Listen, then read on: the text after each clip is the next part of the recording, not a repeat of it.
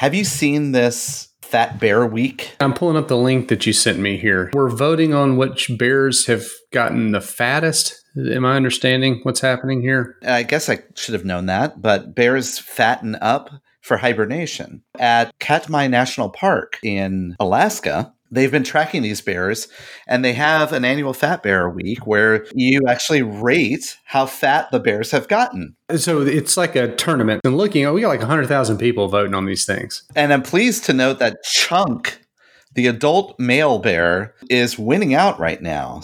See, I would have gone with 128. Uh, 128 is really packed on the pounds. I, I, don't know that you can say that about a female bear. I'm not sure if that carries over. I, I don't know if she would find that offensive. Do you think we should do like a, a COVID quarantine fat person week or something? I don't know that that ends well, but at this point, I'm not sure anything ends well.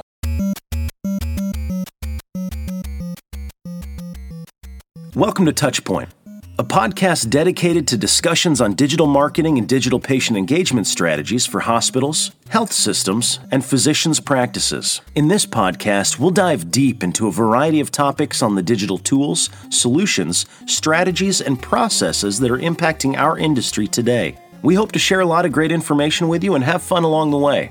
Now, here are your hosts. Welcome to episode 192 of Touchpoint. As always, that is Chris Boyer. I am Reed Smith. We're getting really, really close to 200. It's only two months away now. You know, I used to say, like, oh, wow, two months sounds longer than eight episodes, right? Like, I think I've said that before, like, oh, we're only 30 episodes. And it's like, oh, that's 30 weeks. That's like, you know, over half a year. I don't know what sounds longer anymore. Like, I've lost all context of time and space. But so yeah, two months, two months, eight episodes, only eight more times, and we will hit 200, which should be right around the first of the year of history as our guide. So that'll be good. That'll be good. So more to come on what that means because we don't know yet what it means. But, exactly. But yeah, we're 192 episodes in, eight away from 200. If you're curious about what else we've covered, maybe this is your first time listening, maybe uh, you're a, a, new listener, even though this isn't your first time, you can do so over at touchpoint.health, which is the website where we house each and every one of these episodes. While you're there, you'll also notice there is over a dozen other shows at touchpoint.health and would encourage you to check those out. The exam room, intersection, gear and review, data point, healthcare insights for marketers is one of our newer ones, along with the morning fix. Both new shows that have come out in the last couple of weeks. So you can check all that out at touchpoint.health. You can also sign up for our weekly newsletter called the TPS Report. We send out every Monday morning five or six uh, articles uh, that we have aggregated over the last week from around the industry. It's worth your time uh, to maybe check out as well as links to shows that have come out over the past week if you want to see what's new on the network. While you're there and signing up for the TPS report uh, and checking out all the other shows on the network, there's links to obviously click out and subscribe over on your listening platform of choice. So we're going to pause here while you go do that, and then we'll be back with uh, today's show.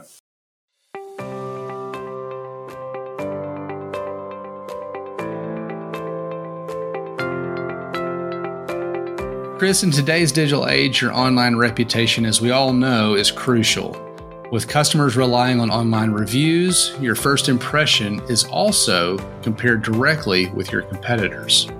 Sure is. And Reed, consider this 86% of patients today read online reviews, and 73% demand that that healthcare provider has a minimum four star rating.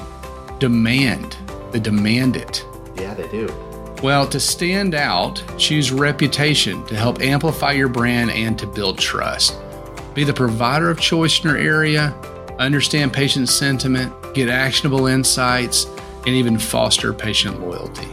And look, here's the easy way you could do that. All you need to do is go visit reputation.com slash touchpoint. That's reputation.com slash touchpoint, where you can download their healthcare online reputation management guide and build a reputation that performs for you.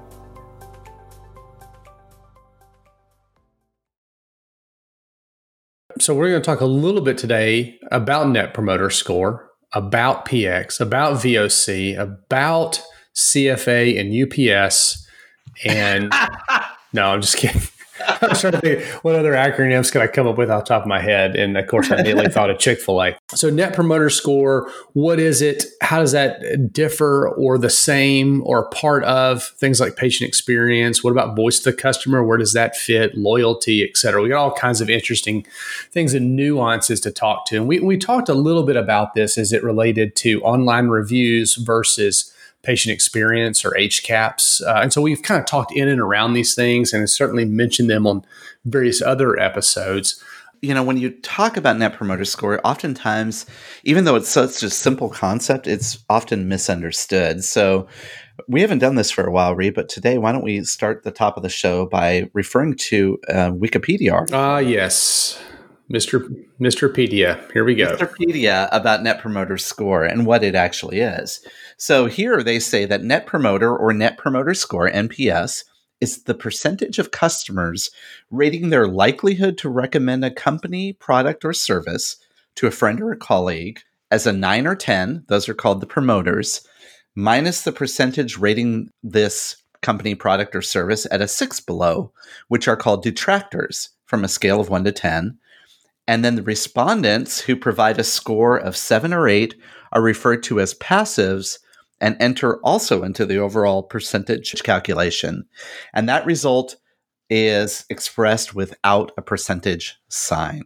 Did you get out your pencil there and scratch it all down? Because it sounds complicated. I'm writing here. So nines, tens, and then we're going to minus out the six or belows. And then what do we do with the sevens and eights? They they they're in there somewhere. Yeah, they're they're just passively in there, I suppose, in this calculation. Yeah. And then we get to a number that's on a scale of 0 to 10 and used without a percentage sign. Got it. Math aside, it's really used as a management tool to measure customer satisfaction, so to speak. And over the years has been known to uh, correlate with revenue growth and also brand loyalty. So it's apparently a very important uh, uh, score to calculate. And we've got an article here from Zendesk. Zendesk is a platform that a lot of folks use for customer service type things. So like you, you, traditionally think of like help desk tickets and some of those types of things. But anyway, they've got an article on their site, NPS best practices. What is Net Promoter Score and how does it help me? They give a little bit of the origins in this particular article, and they talked that it was first developed in 1993. Gosh, that seems like not that long ago and like another world away all at the same time. Uh, by Fred Reichheld, uh, and later adopted in 2003 by Bain and Company, big uh, conglomerate that does a lot of uh, consulting, management services type things, uh, is a way to predict the customer's purchase and referral behavior.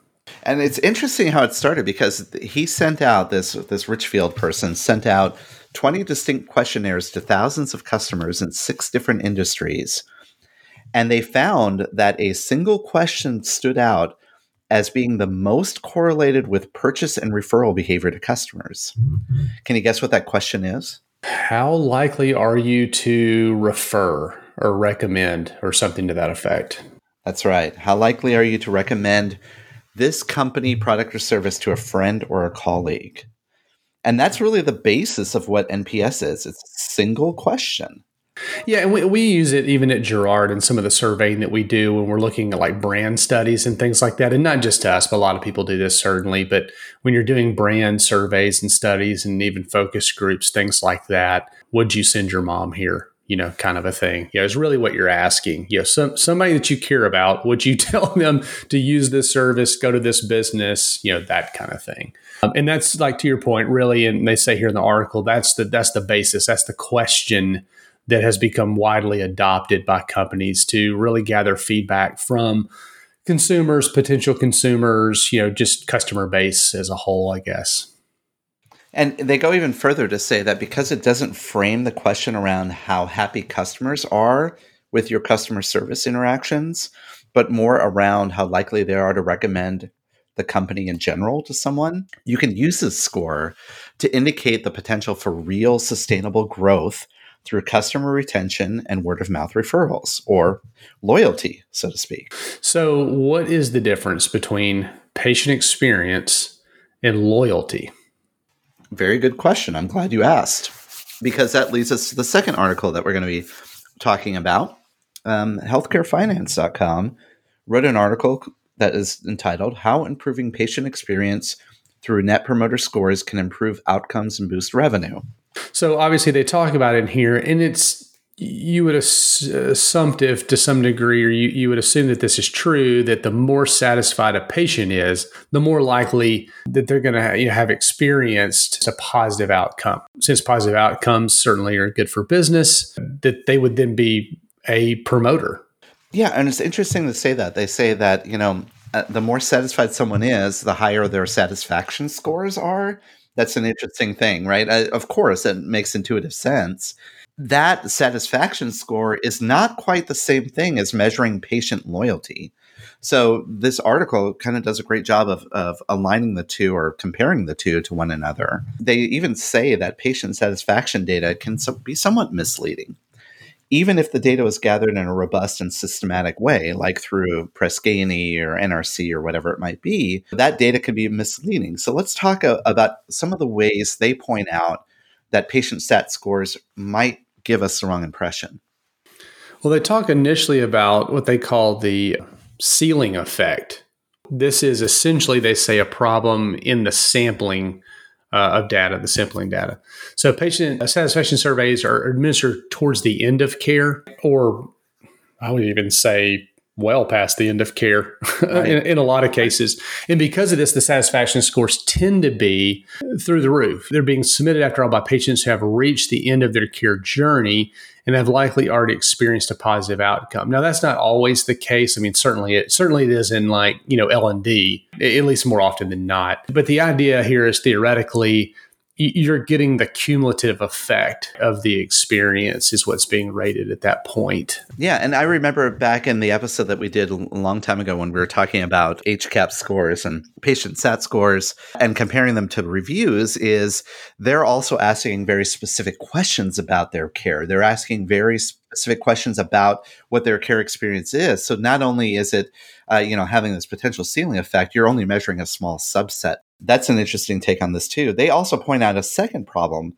with patient SAT scores, and that's something called environmental bias.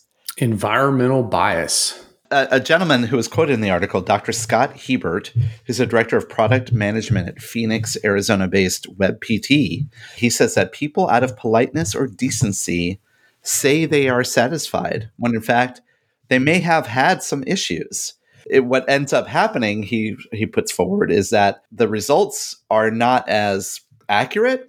They're not very sensitive, and you might have a hard time identifying where those issues are because people are being polite. Yeah, they're satisfied it's over. Yeah, exactly. no, but I mean, realistically, and I can appreciate that, right? Where it's it's this idea that in the moment, in that particular point in time, and, and I, will take it even out of the patient care setting. You know, you're buying a car, right? Mm-hmm. And you're having to deal with the back and forth with the sales guy. And the oh, let me go ask my manager, and the company. Well, nobody likes that. There's nobody that likes it. But like you get a few days removed and you have the new car yeah, it's fine. And, well, that and I will say that the sales guy says that he's going to get fired if you don't give him all tens, but which is another problem. But it, it's right, right? You know, you, you get a little bit of time removed, or in this case, you're just being polite. And what does that really get you? The next one here that they mentioned, patient loyalty, is related but a distinct concept from satisfaction. So, satisfaction is largely based on expectations and they argue that in a lot of cases, the expectations can be low, right? Well, particularly if you're going to a hospital, right? Right, right. And so the example they give here is that a person flies on a particular airline, they may have the expectation to make it to their destination safely and on time. I don't know that I have much of an expectation of the on time part. If asked at the end of their journey whether their expectation was met, they're likely to respond with the affirmative yes, even if the service was only like so so as far as the experience on the airline itself, because really all they're measuring it against is we arrived and we arrived on time. Right. Where they say loyalty is actually a determination of whether a person is likely to then, you know, have repeat business. Back to the airline example, if your bar is low enough that like all, all I expect is to get there and to get there on time, if another airline comes across with cheaper fares, you're liable to switch. And with hospitals and health systems, if you're measuring satisfaction, if you get discharged and you're relatively healthy in the discharge and you didn't have that terrible of an experience, you might gloss over all of that because your satisfaction was met, as opposed to loyalty, which they argue that loyalty is best measured through net promoter score. One of the benefits they say is first of all, NPS is so easy to to digitize and use. You're mm. talking about one question, right? You can get that NPS score out. It's easy to do with focus groups or get a market research firm or whatever it might be to gather all of that data in a very quick, succinct way. I don't know that I've, I've really thought through the idea of satisfaction versus loyalty. I understand intellectually that they're different. I just don't know that I've really thought through specifically what that means. Just because I'm satisfied doesn't necessarily mean that I'm loyal. That's true. And and they also argue that NPS is a sensitive measurement that can be repeated and replicated at various points during the, the whole journey. You you might be talking to people and getting an NPS score that are are currently in treatment, as opposed to patient satisfaction, which is after the fact. And it provides, they say, actionable insights because detractors, those people that score low, six or lower, average five fewer visits than promoters. Sounds like NPS is a pretty good number to measure, right? I, I think so. I think it'd be interesting to trend that over the course of a visit or treatment or experience. What does it look like at intake? What does it look like after triage or registration through the you, know what I mean? Like that would be that would be an interesting scenario. It would be an interesting scenario. And unfortunately, not a lot of organizations actually do that. And what we'll do is after the break, we'll come back and talk about other types of measurements that may give you a better insight into not only satisfaction and loyalty, but actually get to that ever elusive voice of customer. We'll do that right after the break. Coming soon from Greystone, Bowstring, and Touchpoint Media live from HCIC, a new podcast that brings you front row access to the latest innovative strategies that are shaping tomorrow's healthcare industry. In this 12 part series, as recorded live at the Healthcare Internet Conference, we'll hear from industry experts such as Paul Matsen of the Cleveland Clinic, Kathy Smith of Roper St. Francis Healthcare, David Feinberg from Mount Sinai Health System, Rose Glenn from Michigan Medicine, and many others. Subscribe now on Apple Podcasts, Spotify, Google Podcasts, or your favorite podcasting platform. This podcast series is brought to you by Greystone.net, Bowstring, and Touchpoint Media. We're going to talk a little bit about what metrics to actually track in 2020. I mean, do we care anymore? It's 2020. I mean, do we just need to? Could we actually just start January now or does that? I guess that throws off our uh, seasons and stuff. But um, I wonder if we could just write off the rest of 2020. But anyway. uh, so anyway, you're going to want to track these metrics regardless of if you do this now or in 2021. So we're going to talk about NPS, CSAT, and CES customer satisfaction metrics to track in 2020. So more more three letter acronyms for everybody. If you're keeping there's one four letter acronym in there. That's true. They all roll up into this overall thing where they're calling them customer satisfaction metrics or CX metrics, which is interesting because CX to me means customer experience metrics. But nonetheless, they say that these metrics can help you collect valuable feedback so that you can make changes and improvements that your customer base is actually asking for. And so they talk through these three different areas of where you can measure as being the most commonly used CX metrics. So the first one they talk about is is net promoter score, and I think we've we've talked about that before the break, maybe not extensively, but but enough at this point. And so the first one that we'll kind of dig into here, I want to say CSAT and it's CSAT, but anyway, it stands for Customer Satisfaction Tools. So a CX metric that directly measures customer satisfaction levels this is like we talked about, like uh, Press Ganey or NRC, those types of things are CSAT metrics. These are ideally used when you want to see how happy clients are with any action your business took or a certain experience with your business or whatever, typically done after that experience occurs, as we talked about. This typically features a question asking clients how satisfied that they are with a certain service, product, interaction, etc. And in the case of healthcare, we group those together. We actually have a number of questions that are being used. So, using multiple questions with open ended and close ended questions are also part of the practice when you start to measure CSAT. And there's various different types of CSAT metrics that are out there, and different industries do it differently.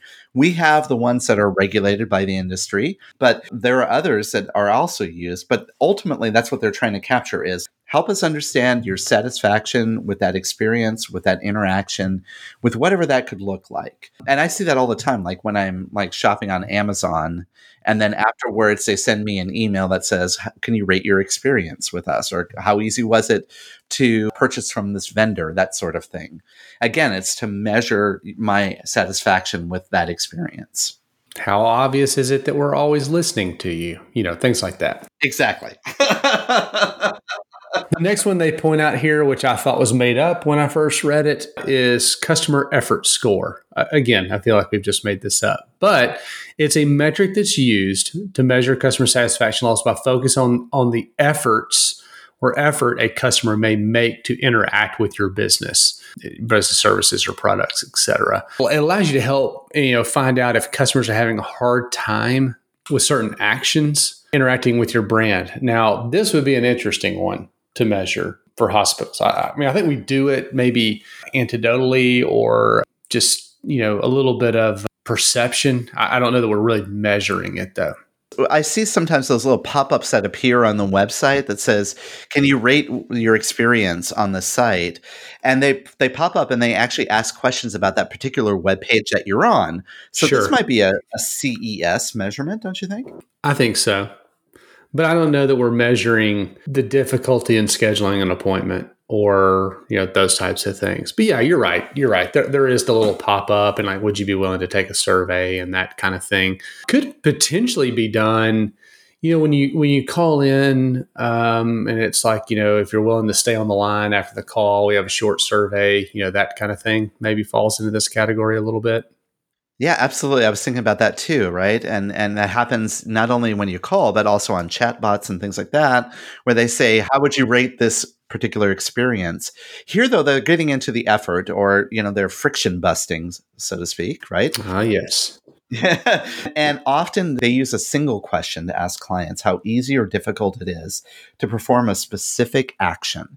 That's really what a CES measurement is. So now let's think about the three here.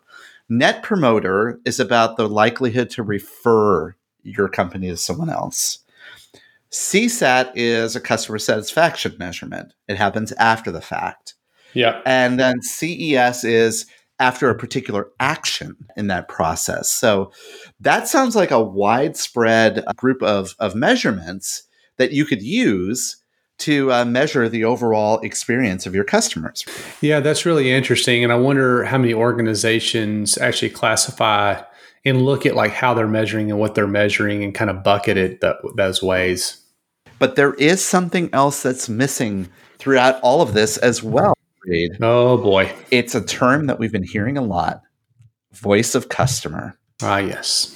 Let's talk a little bit about that because we, we would be remiss not to talk about that today. So, CustomerThink.com has an article called Using the Voice of the Customer to Capture Much More Than the NPS Score. Much more. Much more. So much more. So, they talk about the, the voice of customer VOC, and that's with a little o in between the big V and the big C, uh, refers to the way a brand captures customer feedback and how they analyze and interpret the insights to improve the overall customer experience. So it's a little bit of a Baldrige framework kind of methodology in the sense of like, what do you have in place to capture information and data? And then how are you analyzing that data and using it to then better a process? And in this case, they talk about the overall customer experience. Now, this gets a little bit trickier because voice of customer measurement can occur at multiple different points in their customer journey. You could get VOC feedback from active questions by asking them through like the CSAT or the CES or the NPS. But voice of customer measurements are also things that are a little bit more passive. Like, for example, we've all done this in digital how many pages per session, so to speak, or did they complete their tasks online? These are yeah. things that could give you some passive indication of what the voice of customer could be.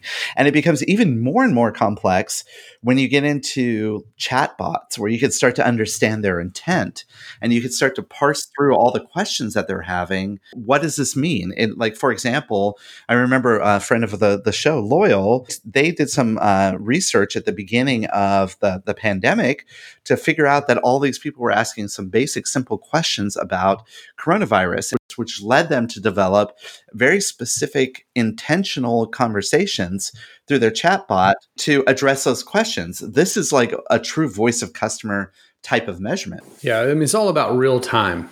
So they're talking here about you know being able to resolve customer issues and fix things in real time. And so, not that you can do everything again because the example that you gave i mean you're collecting data you're using that to better a process which in this case was how this particular ai device a chat bot is helping people. Not only is it going to give you that real-time stuff but it's going to get additional information. We talked about this in intentions. It could be the way they're asking questions. It could be what they're asking their call center about. It could you could sense where their frustration is. So CRMs are used in voice of customer tracking, particularly when you're interacting with with customers on the phone or through you know through a website chatbot, where you can get additional information. You can start to parse that and get some analytics around just a general theme and tone of what's happening at a particular location, so to speak you know, certainly tailoring future messages they they say in here is is very analogous to what you're talking about of evolving the chatbot and how it helps and things like that and being relevant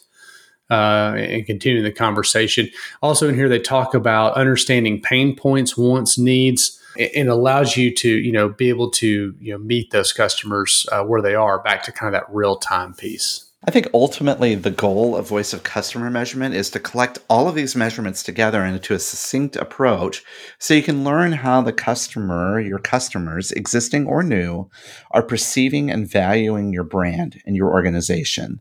And ultimately, if you're doing it right, you can lead the future customer experience strategy and design initiatives if you're doing it right. Now, I would argue that many organizations, many healthcare organizations across the country uh, have full intention about doing this, but this seems very, very complex to do. It, it does. I, I, mean, it's the the elephant scenario, I guess. I mean, you got to start somewhere, right, and kind of chipping away at it.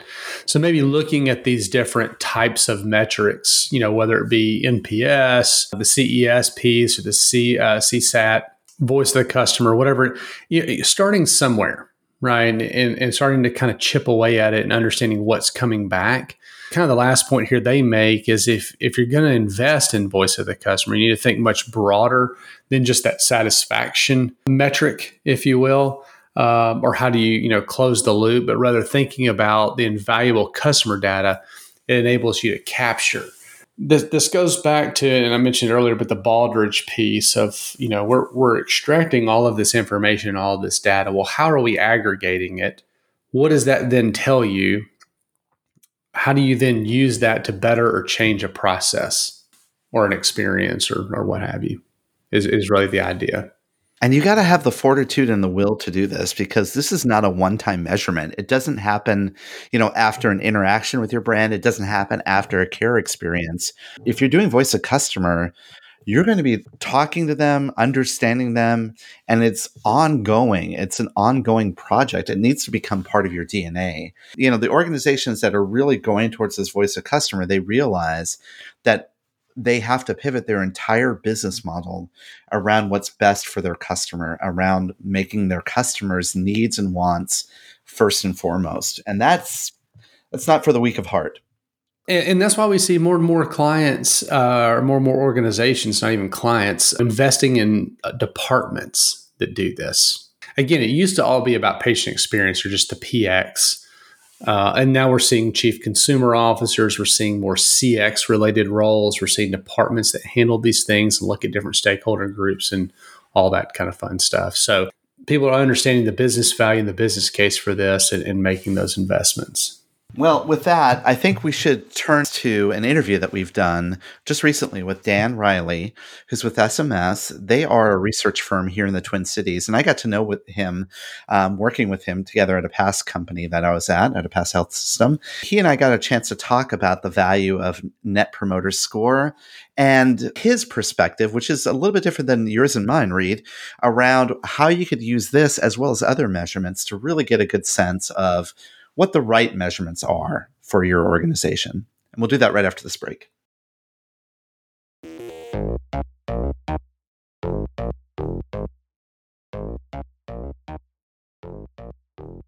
Welcome back to the Ask the Expert segment of the podcast. And today I am delighted to talk with someone that I've been uh, had a professional relationship with. I worked with you for a number of years. That's Dan Reilly. Welcome to the show.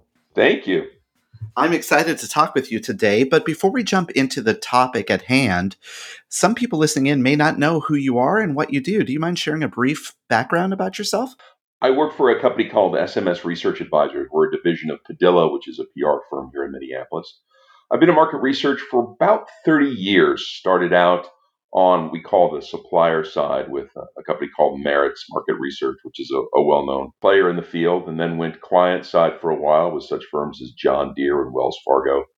And then about 15 years ago, made the jump back to supplier side, where I worked with a company called SRM out of Fargo, and now SMS in Minneapolis. And you work with a variety of different industries in market research, but one of those one of those industry niches is healthcare. So, and that's kind of how we aligned together. Because at my previous organization I was working with, you were providing some market research around uh, what some of the trends are in the in the local Twin Cities market here. And and and as we kind of walked through that work and the research that you've done, the ongoing research that you were doing, you and I struck up a conversation on the side around what I think we're going to talk about today primarily, which is around net promoter score, a very common thing, right, in market yes. research.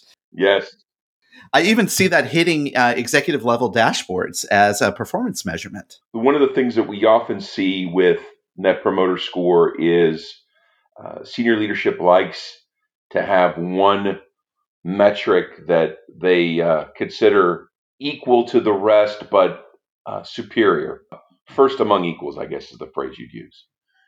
And NPS seems to fit that bill. It's easy to understand. It gives you a gauge of what influencers are thinking, and it provides a score that is trendable over a given period of time. So there's a lot of appeal to Net Promoter Score. But I also think with that appeal, there's also a lot of mystique and maybe misunderstanding of the term itself, too. Is that fair to say? Yes, it is. So the the net promoter score, the the, the downside to it is, or the another way to think about it is what actually builds the score. Is it's a ten point scale from zero to ten, and the closer you are to ten, in theory, the higher your score should be. But the problem is that net promoter score increases for every rating of a nine or a ten, and decreases for every rating of a zero through six. So if you have someone come through and say that they give you an eight, an eight out of 10 certainly is a decent score. It certainly is a good score by any uh, empirical measure. Uh, your net promoter score will be zero. The other thing to keep in mind too is the net promoter score can change based on the industry. So we say for most consumer packaged goods and for most retail uh, organizations, you want a net promoter score between 50 and 80 if we were a software installation company and you got a net promoter score of minus 15, I'd say throw a party. A minus 15 score for net promoter is really, really good for a software company. And if that was a CPG company, I'd see have a lot of problems because that score should be much higher. So it's confusing when you start looking at the context of what does the score actually mean? And then the other thing to keep in mind is what is it actually measuring? It's measuring the perception of influence that you have on others. It's not necessarily measuring the influence that others have on the brand you're measuring. So it's a, it's a measure of an individual towards a brand. It's not the measurement of a group towards an individual. And as we've talked about before, the idea of the individual having an influence as compared to a larger organization. I mean, the whole idea behind social media is that the influencers act as a connected collective to promote a brand or to promote a service. And that becomes powerful, and there's strength in that. And that becomes difficult for Net Promoter Score to accurately gauge and measure. Let's talk about your experience around using NPS with healthcare companies. Every company I've worked with, NPS was part of at least the marketing person's dashboard, if not, like I said, executive level dashboard. What are you seeing generally around Net Promoter Score being used in healthcare? The biggest thing that we're seeing with Net Promoter Score in healthcare is that it's supposed to measure the retail experience. The challenge with healthcare is healthcare really competes on three things it competes on cost, it competes on access, it competes on quality. Every attribute that exists for healthcare falls into one of those three categories. The challenge is when you start looking at net promoter score, it's measuring the level of influence. But what's it measuring the level of influence in on? Not really quality. It's not measuring anything related to cost. So the only thing that comes close to writing is access. And we know in healthcare, access is local. And in digitized healthcare, access comes from the experience that you have. The cost associated with healthcare is so driven by insurance that it makes it more difficult to isolate on net promoter score how well a brand is doing in the market because it assumes that the same behavior that's happening among consumers who are buying cookies or buying jeans is the same thing as those who are accessing healthcare. And Chris, as, as you know from your experience as well as I, that is not even remotely the case. Yet many of us, you know, talk about this influence of consumerism in healthcare. But you're right. I mean, in, when you think about it, the consumer themselves don't have much influence over cost uh, or, or really even a relationship with cost right now. How do you see consumer perception of quality and how does that relate to NPS? When we talk about consumer quality in healthcare, what we're really talking about is their perception of how the experience was successful in obtaining their goal. The challenge for a consumer is what is that goal in healthcare? Is it to keep you alive? Is it to get rid of the rash that was on your arm? Was it to improve your hearing? What was that outcome? And, and consumers really struggle with defining what quality is. CMS through their survey and Press Ganey through their surveys as well have tried to define quality. Press Ganey has a kitchen sink. We're going to ask about every single aspect of it. We're going to give you a score. Well, when you're measuring 200 attributes, it's ridiculous. You can't react to that score because it's 200 items. What do you mean? I got to fix 200 items? I can't do that. The other side with CMS is it asks too few questions about it. And it asks questions mostly having to do with inpatient and mostly having to do with uh, major surgery. From that perspective, using NPS or really any survey that gauges quality as as we know it. Now at SMS we think we have a different perspective on that. By and large, quality is really hard for consumers to define. In this day and age, the consumers have been given a powerful voice with being able to create reviews about uh, you know uh, organizations through Facebook and through through Google. Many of them are related to more you know experience related things. There is a certain level of quality that kind of underscores all of those reviews as well. How does that fit in? So one of the things that we've seen is doctors being recommended, and that starts to think, wow, that would be part of NPS that because it's a recommendation score. But we, we've always cautioned by saying, you know, NPS measures the food service as much as it does the physician, and the janitorial service as much as it does the physician, and the receptionist as much as it does the physician. So you really can't have an NPS score measure a specific physician experience. Uh, social media does a really good job in allowing different ways of aggregation of reviews and we think reviews have an impact and an importance, but NPS is not necessarily the best measure, as I've talked about before, for understanding how those reviews impact the uh, the overall experience. You alluded to this earlier. You have a unique perspective. I'd like to dig into that a little bit. Share with share with us your thoughts around how do organizations now start to grasp what the spirit of NPS is trying to do. We understand that when consumers are making a choice in healthcare, that there are other forces that that influence that. As such, there needs to be a different way in which we we measure. Taking NPS out of the equation, we don't think is realistic. In part because it's inculcated into the C-suite's experience of how good are we doing. And if we come in and say, here's why NPS doesn't work and you should get rid of NPS, that's a bridge too far for many in C-suite simply because they've had B school that has taught them that NPS is a good measure. There are still consultants out there uh, pressing the benefits of NPS. There are innumerable books on how to read NPS. So what we say is let's stay, instead of NPS being the measure, let's make it a measure of something larger. And in our case, we often look at this measure called loyalty. And this becomes really important in healthcare because people want to be loyal to their physician, and switching becomes really a challenge to switch physicians. Typically, when people switch physicians, they switch because the physician is uh, no longer accepting patients or the physician retired. There are times, and this is becoming more increasing, where they'll switch physicians and therefore in, in a captured health system like we have uh, in many cities in the US, switch brands is because of a systemic negative experience that they had. In other words, your doctor doesn't have to mess up once, she doesn't not have to mess up twice There has to be several occurrences before that negativity builds up and you want to change your doctor. What healthcare brands have to realize is that there's two elements to look at this. The first one is you have to be able to measure loyalty. And loyalty becomes really important because in order for somebody to switch, two things have to occur. And we use the, the uh, analogy of filling a hole versus building a mountain. In healthcare, if you're going to switch your physician, two things have to occur.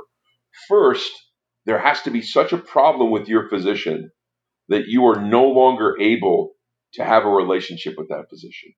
And that doesn't necessarily mean that your patient died. It means that something occurred that is so systemic, like you can't see the physician anymore, that creates the opportunity. However, by saying, well, this physician retired, here's the other physician, you're not actually adding value. All you're doing is filling that hole. You've dug them out of the hole, but now they're equal to everybody else. How does the brand build the mountain, add value to keep that person? Well, there's a lot of different ways you can add value from a health brand perspective. Health systems can often talk about seamless care. They can talk about uh, multiple specialties. There's a lot of different ways you can do it. But what we like to think about is how do we measure that? So what we do is we create we call a measure uh, a loyalty index, and the loyalty index is comprised of four elements. One is overall satisfaction. One is net promoter score. One is the value for the effort that you gave, not for the money you received, but the effort that gave to attend. It becomes part of a customer experience element, which we think is really important. And then future consideration. What we do is we take those four scores, we apply an algorithm to it, and it outputs a loyalty profile. And what we can do is from this loyalty profile, we can tell you what percentage of your patients are most loyal. These are the ones that are your advocates. These are the ones that are out there talking about your brand, not just your physician, your brand. And then the ones are the next group are the ones that are loyal. These are the ones that tend to be stagnant in that there's nothing wrong, but I'm not really, really excited about it. And then you've got those that are considered vulnerable. These are folks that if the opportunity was to leave, they would if they were given an incentive to. And then you have the least loyal. These are folks who are ready to jump right off the bat. What we typically see in healthcare is a what we would call a U shape, where on each end of the spectrum, the most loyal and the least loyal those tend to hold the most people. And then it concaves so that the people who are loyal and the people who are vulnerable, they tend to be far less. So you really have a bifurcation in healthcare and it depends on the market as well. In California, that bifurcation is extreme. In the Twin Cities, it's not nearly as extreme, but it's still there. It's more of a flattened view, as it were. But uh, on the coasts, New York and, and in California, we see the extreme uh, is more uh, compounded. If you're talking to an organization now and, and they're looking to maybe take some steps in the right direction, what would you suggest to them? So, the first thing I would say to uh, any company is how do you define success? When I ask this question uh, often of, of leadership and other folks, I honestly get a blank stare. What do you mean by success? That's literally the question I'm asking is how do you define success as an organization? We often see that these firms are thinking about financial success or they're thinking about a return on investment, not necessarily some profit and loss versus the marginalized return on investment. They're usually thinking about it in those terms. And what we're saying is that if that's how you're defining success, then you could be the worst company in the world and still be financially successful. That really, when we say that to folks, they kind of stop and say, wow, you're right. You could poison the environment and be the most successful company in the world. right. the issue becomes we don't want to do that. So, how are you really going to measure success? And we often turn them into this idea of understanding what the customer not necessarily what they want or what they need, but understanding their opinions, understanding how they're influenced by those around them, and then understanding the barriers that are put in front of them.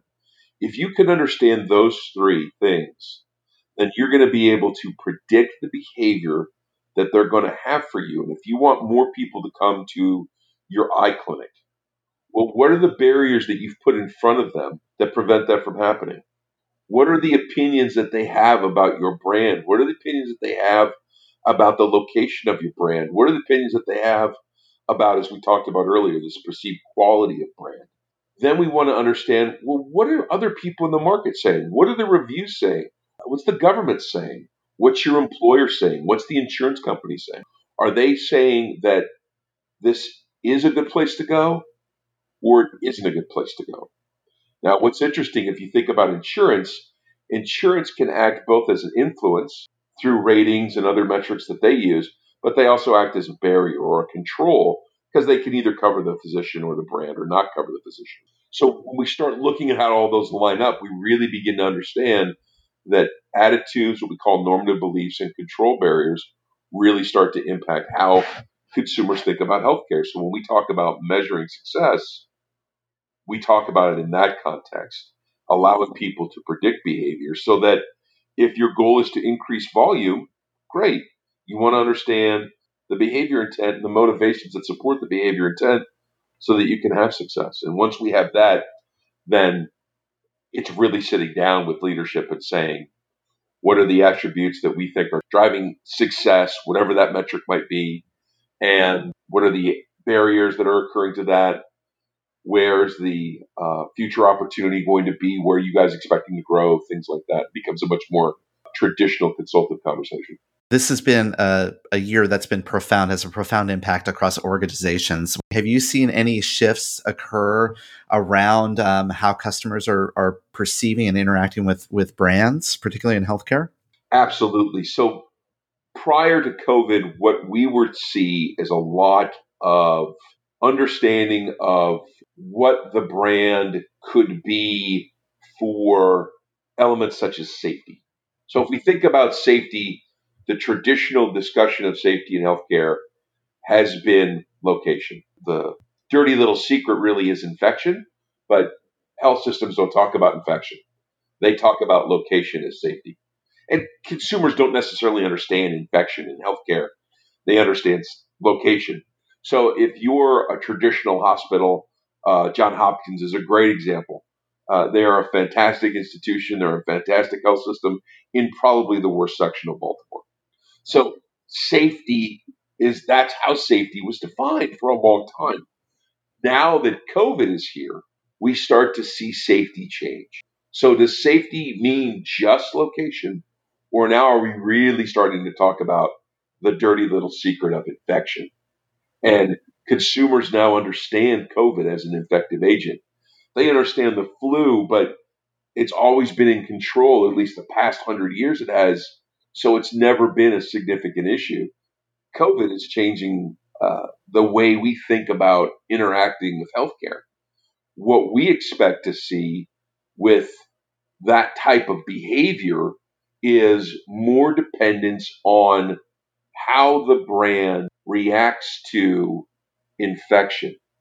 So it's one thing to have a mask policy at a clinic. It's another thing to have someone who's wearing a face shield and a mask with a temperature gauge to press on your head to see if you have a temperature and then insist that you wash your hands or wipe your hands with disinfectant before you enter the office or go on the elevator to see a physician. The, the brands that have really been effective in understanding that are doing those kinds of things, are showing that presence. The ones that are not as impactful are having more of a passive approach to it. But Wow, Dan, we covered a lot of topics here, and I'm sure that you sparked a lot of thoughts and ideas with people uh, listening in. Many of them may want to reach out to you after this. What are some ways that they can connect with you? There's always uh, my uh, email address, which is D-R-E-I-L-L-Y at smsresearch.com. So D-Reilly at smsresearch.com. Or, of course, they can visit our website, smsresearch.com, where we have a lot of case studies specifically about healthcare and about uh, how loyalty impacts that as well as the customer experience. Yeah, I strongly recommend that they do visit your website because there is some really smart information out there. Well, Dan, this has been great. Uh, we, we definitely have to have you back on in the future to, t- to go a little bit more deeper because we covered a really broad topic today, but uh, there's so much more here, I think. So, but thank you today for your time. I really appreciate the conversation. No problem. Thank you for having me.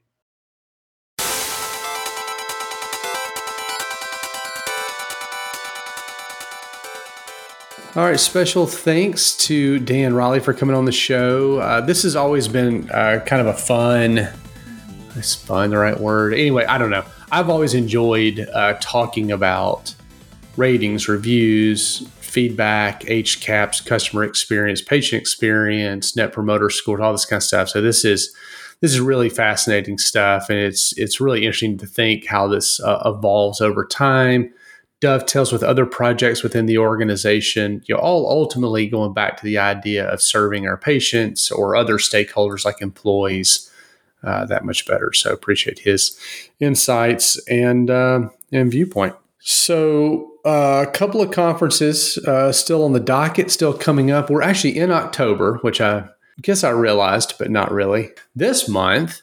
Uh, we've got two conferences. Yeah, two conferences. You got the Smash conference coming up, right? That's right. The SMASH conference. It's a post acute care conference. It's happening October 19th through the 23rd. And I'll be doing a digital workshop at the beginning of that, that. And a number of people that we know that have been on this podcast before will also be there. So check that out. The link is in the show notes. Very nice. Also, later this month is uh, another SHSMD conference. And so we've got the Connection Bites, I believe it's called.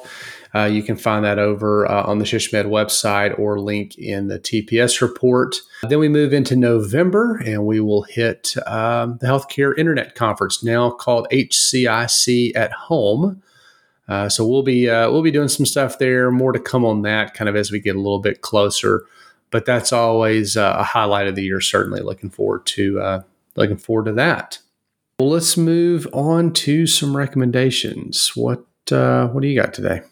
Well, today my recommendation is going to be something a little bit more generic. It is fall. My wife and I we got a chance to go out for not only a hike, we went to an apple orchard this weekend, and uh, we came back with a home baked apple pie. There is nothing wrong with a apple pie, Reed. In fact, yes. I'm going to make that recommendation. It is fall. It is time for us to get out our pie making equipment and start making some homemade apple pie. Nothing better than I, am not sure how you like it. Do you like it warm or do you like it cold? A la mode, yeah. No, you got to warm it up. Uh, ice cream on it. Yep. Yeah, Mhm. absolutely. So, could you imagine now everybody listening in would now want to go out and get a piece of apple pie? I would imagine. So, that in general is my recommendation. It's fall. I'm not a pumpkin spice guy. I'm more of an apple pie guy, and that's my recommendation. That is an excellent recommendation. Man, I, I really wish you hadn't have, but that's all right. I am recommending something that I don't know if it works or not. So I know that's an excellent selling point for everyone listening, but I am recommending blue light blocking glasses. So I've been having weird headaches. I can't imagine that it doesn't have something to do with like 41 Teams and Zoom calls a day and all that kind of stuff. And so I thought, well, you know, maybe I'm looking at technology too much. And so I ordered some off Amazon. Early results, uh, I'd say it's probably helping. And maybe it's a placebo effect, but in either case, I don't guess it really matters. I don't know. What do you think? Blue blocking? Is that a thing?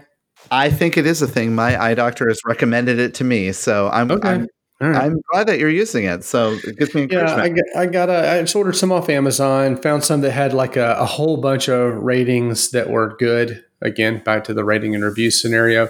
Uh, I got a two pack. So one's like cl- uh, clear frames and one's black, you know, one of those kind of things. Anyway, there's like 20 bucks. Amazon figured can't really beat that. So uh, yeah, so blue blocking glasses, you know, can't hurt, certainly. Uh, otherwise, I'm just staring through clear plastic. So. well, that's okay. You're seeing the world through blue-colored glasses. yeah, yeah, that's exactly right. That is exactly right. So, anyway, apparently it's also good for certainly fatigue and headaches and the the blue. Anyway, also dry eyes. Wow. I don't know why that is. Anyway, so if you use a lot of, I guess, re-wetting drops or something like that, maybe it's good for that. So there you go. Well, hopefully you're a nine or ten on a scale of one to ten uh, for us. Uh, if you're a promoter, and if you are, we would love it if you would go out and rate, review, subscribe on uh, well all the platforms, any of the platforms. Uh, Spotify, Apple, uh, we're on Amazon Music now. So pretty much, pretty much anywhere that you can listen to a podcast, you should be able to find our shows. If you find somewhere we're not listed, I'd like to know it. Rate, review, subscribe, let others know about the show. Certainly, that's still the best way and number one way people find out about us. Uh, we certainly appreciate the support. Let us hear from you if there is a topic you'd like to see covered, a person you'd like to see interviewed. For Chris Boyer, I'm Reed Smith, and we'll see you next week. This has been a Touchpoint Media production. To learn more about this show and others like it, please visit us online at touchpoint.health.